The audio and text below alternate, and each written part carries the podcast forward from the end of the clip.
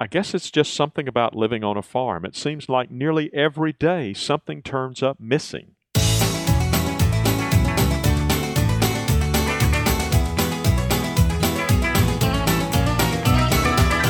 Welcome to Longleaf Breeze. Beginners learning subsistence farming using three simple principles approaching but never reaching subsistence. It's gotta be fun while we're doing it. And we don't make allness statements. And now, Lee and Amanda Borden. Thanks, Adrian, and welcome to our podcast of March 1st, 2012. I know what you mean, Lee. Um, the theme today is what happened to that thing I can't find or that thing I no longer have that I had yesterday. So today's podcast just celebrates all the things we're missing and can't find. Yeah, and you'll be surprised what falls into that category, which is also the nature of living on a farm, I'm afraid. Um, we try to be upbeat as much as we can about this one, but some of this is actually pr- going to be pretty tragic. Um, we let's start with the things that aren't quite so tragic or that had a good ending. Well, it just seems like I must have paid for, used, and then lost a dozen utility knives. Somehow I've got to figure out a better way to keeping keep up with them. Uh, most recently, I had two brand new folding utility knives that you and I took to the uh, Japanese maple grafting workshop. yes. And we used them some there. In fact, we used one of them to slice your thumb open. it's And, uh, healing nicely, by the way. and then they disappeared. And uh, but fortunately, that one has a happy ending. They did eventually turn up, and uh, we have them now and know where they are. But I've I have lost probably eight or nine others Mhm. that Not I guess we'll including never see. not including the one that was taken out of your uh, rucksack at the air, uh, Los Angeles airport. Yeah, we're not going to count that one. That was embarrassing. I had a nice folding utility knife in my rucksack for some reason, and attempted to board a plane. Uh, I guess in Atlanta. Must have been Atlanta. That's right, because you would have left from here. Yeah. Uh, and, yeah, and the a what's that TSA. TSA staff spotted it and confiscated it. So that one is one we know we will never see. And at least we know what happened to it. Yes, that's right. Although it was kind of sad when we asked the guy, "Well, does somebody get this?" Uh, we hoped at least someone could make use of it, and the he said, "No, we're not permitted to do that. It just gets thrown away." They have to destroy them. That was tragic to me because think of all the nice items they take away from people. At least if it could be given to someone who could use it, I'd feel a whole lot better. But Exactly. anyway, that's a whole other subject. We also have several locks that match each other. And when we bought those locks, it was like, you know, four or five locks we got that all match and all had matching keys. And, you know, one key opens all five locks and uh, so forth. I think we're down to only copies of that original key now. Slowly, surely, we have lost all the keys that we bought that fit those locks.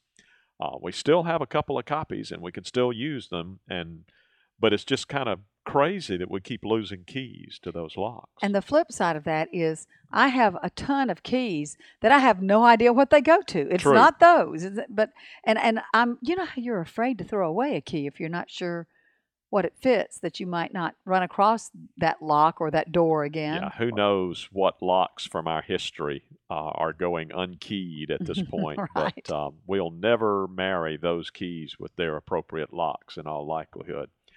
I had a very nice torpedo level that I bought fairly recently, like within the, you know, after we got down here, after we started farming. And it's just disappeared. Don't have Hmm. any idea what happened to it. I've, all, I've lost who knows how many screwdrivers. For some reason, my Phillips head screwdrivers tend to stay home better. My, what I tend to lose are flat blade screwdrivers, and Hmm. I probably have lost four or five flat, you know, good flat blade screwdrivers. Okay, this next one has a happy ending. I put on our list to talk about in the on the list of things we've lost daikon radish seeds because I haven't seen those things in more than a year. I know we bought daikon radish seeds, and I know I wanted to plant them, and I've been looking around and wondering what happened to them. And when you saw them on the list, you said, "Well, gosh, I know where they are." Because I have a seed bin. I have a bin that stays out in this storage area and uh, nice and sealed up tight. They've been down in there all this time. So, So now we have the daikon radish seeds, and we just need to do a fertility test with them before we uh, Right. s- sow them. Let's talk a little bit about that fertility test, just in case people are curious. Uh, the way we're going to do a, uh, a fertility test is to uh, take 10 or 12 of those seeds. right. Uh, Preferably about 10 so you can do your math more easily. You, know, okay. you get a percentage that way. All right. Do a warm, moist um, Paper towel. paper towel and put them in a dark place for 10 days Yeah, or you so. just roll them up and put them in a Ziploc and put them just, yeah, out somewhere in a, out in the, not in the refrigerator though. You want them out. Oh yeah, you need them in a warm place, Mhm. and um, then come back after ten days or so and see which ones sprouted. You're not trying to make any plants, so it's not like you've got to hang on to them or protect their viability or whatever. Right. But you get a percentage that way, or you get a, a, a you get a rate, if you will. Um, So if nine of the ten yeah, were to rate. sprout, then you know you're probably going to be looking at ninety percent germination or close to it. Mm-hmm. Yeah. So I think we should do that. I also found some really old basil seed the other day that I thought, you know, I want to plant some basil, and if this is halfway, you know, able to germinate, I'd just, rather than go out and buy some more, I'll try that. So Sure. I'm going to do a germination test on that too. Um, and now this next one is one that has in- invoked a good bit more consternation. Yes, it's very sad. I planted a couple of about, about a week and a half ago um, some spring veg, early spring, uh, some collards, some cabbage, uh, cauliflower, uh, even some lettuce. And uh, we went away for the weekend. We'll talk about that in just a few minutes. Came back, it was all gone. Not a trace. Even the big old cauliflower plants, which were, you know, fairly good size, gone. Lettuce eaten down to the ground. So we have obviously some kind of critter out there uh, and engorging itself on my little plants. Oh no. We have a time lapse camera and we thought about putting it up. The problem is it works only during the daytime. Yeah, And so what we need is a we wildlife. suspect that this critter is at least partially, perhaps totally nocturnal. right. We haven't seen them during the day. So if we put a, a time lapse camera out there that gets no usable results at night, then we may never know anything about what's going on out there. So and, and we own a wildlife camera that our children bought Right. for us. The problem is it went on the fritz quite some while ago and has not worked for a long time. So you and I decided, okay, we're just going to go ahead and break down and buy another wildlife Yes. camera, the kind that is sensitive to motion and will take a picture when it senses motion in front of it. Mhm. And that way we can put that out there in the garden at night or you know when when we close up for the day and just see what we get. Yeah. See what we find out. Now you didn't get the most expensive one, right? This you one could that spend up we're to ordering is eighty dollars or so, which is nothing nothing to sneeze at. But um, you can get really spiffy with an, a wildlife camera. The one that I briefly considered or looked at is called Reconyx. I'll link to it on the show notes page. But it was like five hundred and fifty dollars, so I just decided it's not that valuable to us. Yeah. Uh, we'll we can we can live with the cheaper version. Uh, what you give up is the clarity in your nighttime photos and the range that you can take a picture in at night. Um, fortunately for us, we're dealing with things going on in the garden, not out in in a deer plot. So I, I don't think it's going to be a big problem for us to use this less expensive camera. So we'll try it, and as soon as we find out what critter or critters are out there causing the damage, we'll let you know.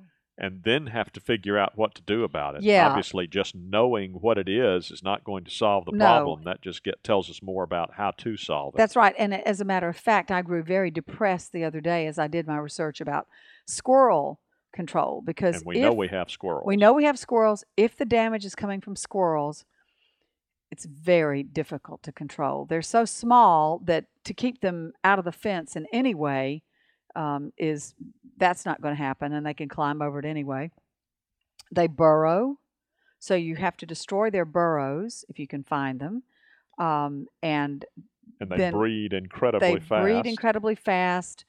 Um, you're never going to get rid of all of them because new ones will just come along to take their place. I've been reading that. Um, yes, a dog or a cat, we do have a dog, can help run them off. But of course, he stays inside with us all night anyway. And and uh, truth to tell, he may scare them, but he's not going to. He's not really a threat.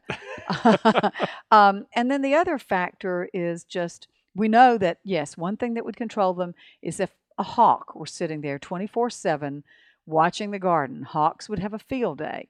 But, you know, you can't really, can't, that's not doable. There are hawks in the vicinity, but they're not zeroing around the garden just yet. and not Maybe- on our payroll. they're not on our payroll. So it would be nice if an owl or a hawk or some kind of predatory bird would just come hang out for a while. But barring that, we may have to go to some other kind of. Yes, if they're burrowing, I'll have to destroy their burrows, but we might be able to use some sort of um, uh, netting or cage over the veg or row cover. We'll just have to try all Yeah, different kinds we'll- of things. Traps. The, there are several options we have, none of them particularly pleasant. yeah. But um, it makes no sense for us to try to do those options until we figure out what problem we have. And that's what we're working yeah, on now. Yeah. As far as um, other things that are being lost, this one is sad. Uh, we have live on some property that's bordered by some beautiful trees, trees that we can see because of the the topography. We can see them off in the distance up on the the next hillside. They're it's not on our property, and therefore we have no control over what happens to them. Unfortunately, our neighbors have seen fit to start logging or something. Something's going on. We're seeing we're hearing heavy equipment over there. And this morning I looked at on the horizon, I could see trees being felled. So this is heartbreaking because not only do we treasure our view here and we hope it's not threatened, but just the loss of habitat for the animals. It's it's just devastating to think uh, of the ecological damage that can occur um, when just going in and clear cutting or or even even if they're selectively taking out pines, we know from the way this property looked when we we bought it that um, usually reparation is not made by those people who log. And the other piece of this, which you and I have discussed, is we see this as simply part of the future. As energy becomes harder and harder to come by, we know that people will begin cutting down more trees for firewood. So eventually there will be a decline in the quality of the forests surrounding us. And when that happens, it will have ramifications for us. It's harder for a forest to live and do well if it's not surrounded by other forests. Yeah. So it's not good news, uh, but as I have told you five or six times today, there's not much we can do about it. Right. We're just having to adjust to that reality. Yeah. So, but but we're hoping that the damage won't be too great right now. They'll maybe stay on the other side of the mountain over there. and so we'll we'll just uh, but we'll keep you posted about that too. Let's talk about Georgia Organic. Yeah. Let, on a happy note, we had a really good conference that we attended last weekend. This was in Columbus, Georgia, which uh, is about as close as you can be to our farm and still be in the state of Georgia. So we decided that was too good an opportunity to pass up, and it was co sponsored by the Alabama Organics Group, ASAN, Alabama Sustainable Agriculture Network. Yeah. So we um, decided to sign up for Georgia Organics, sort of in lieu of going to Southern SAWG this year, which is out in Little Rock and a little bit far for us to yeah. travel. I was sort of doing the balancing, like you know, okay, drive an hour and twenty five minutes to Columbus, Georgia, versus how many hours to Little Rock, Arkansas? Ooh, eight? Probably, uh, oh, Uh, more than eight. Yeah, a long, a long way. Yeah, because just to get to Memphis would be, you know, six or six and a half. So anyway, this was an easy decision to make, and we're so glad we did. Enjoyed it thoroughly. Began the the the event by going on a field trip to the Koinonia farm. in near Americus, Georgia. Right. Uh, this was set up by Clarence Jordan, the author of Cotton Patch Gospel, back in either the 40s He or started 50s. it. It started in the forties. And this was a bastion of racial equality. And it's hard for those of you outside the South to have a to, to get a feel for just how long ago that is in racial terms. But here in the South in the 1940s, it was simply unheard of for whites and blacks to be doing anything on an equal basis. Yeah, the Jim Crow laws were rampant, and uh, the fact, of course, we know this. Every pretty much anybody knows the schools were segregated, water fountains, restaurants, buses. I mean, the whole Rosa Parks story. Everybody knows that, I'm sure. And so and that was what 1960s. Yeah, by that by the we're talking about the 60s by the time that happened. So for a couple of decades, there was a group of black and white uh, citizens living together on this farm, the Koinonia farm. It has it's an intentional Christian community, and the idea and and they lived communally, sharing everything. Um, Clarence Jordan committed Jordan, to racial equality. Yes, in fact, Clarence Jordan was committed to paying all his workers the same, black, white, Indian, you know, wh- whoever was on that farm, equal pay, um, taking care of uh, just uh, everything. And so it was it was a traumatic time, I think, for many of the people who lived there because they were, I mean, it, the worst case, not just persecuted but shot at. Yeah, Um, it's there was it's just difficult for those of us living now to remember how much raw, open hatred there was at that time, targeted at any white person who would presume to live in anything like equality with a black person. Mhm. So it was just a, a terrible time, a tum- tumultuous time, a scary time.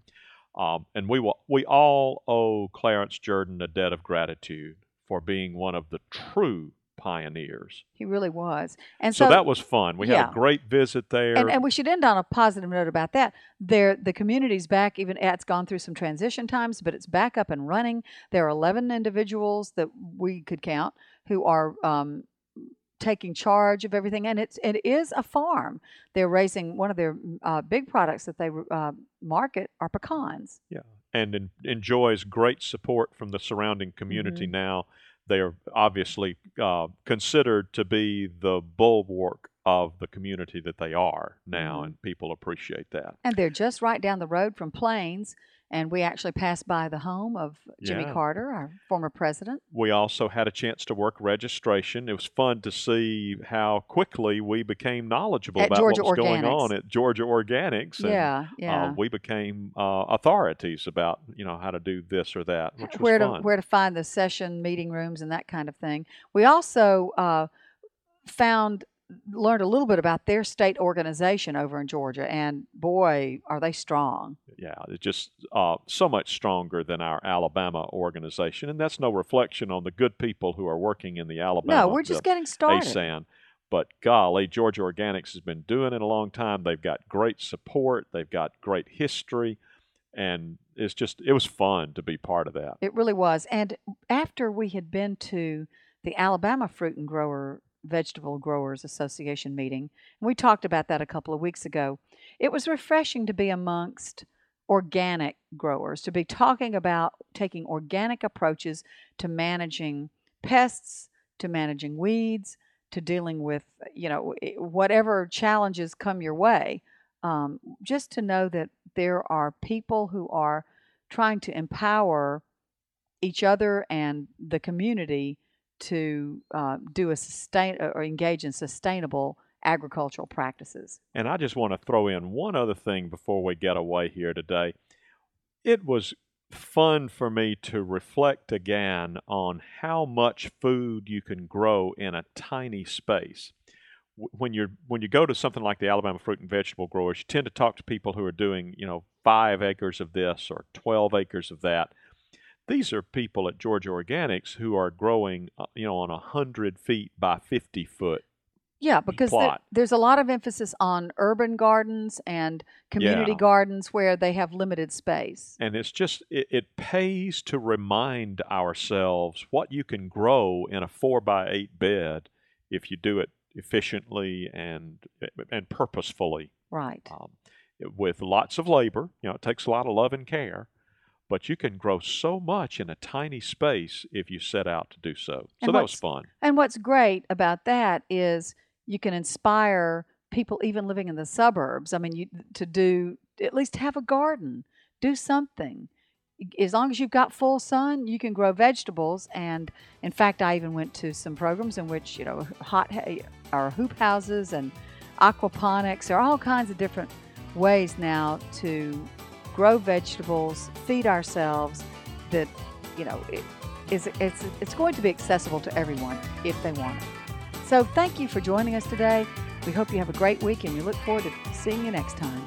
You've been listening to Longleaf Breeze with Lee and Amanda Borden. We'd love to hear from you. You can call the farm at 334 625 8682. Send email to letters at longleafbreeze.com. Or you can send us honest to goodness mail at P.O. Box 780446, Tallassee, Alabama 36078. To browse our archive, to learn more about the farm and about Lee and Amanda, and to talk with other listeners, visit us at longleafbreeze.com. Thanks for listening. See you next week.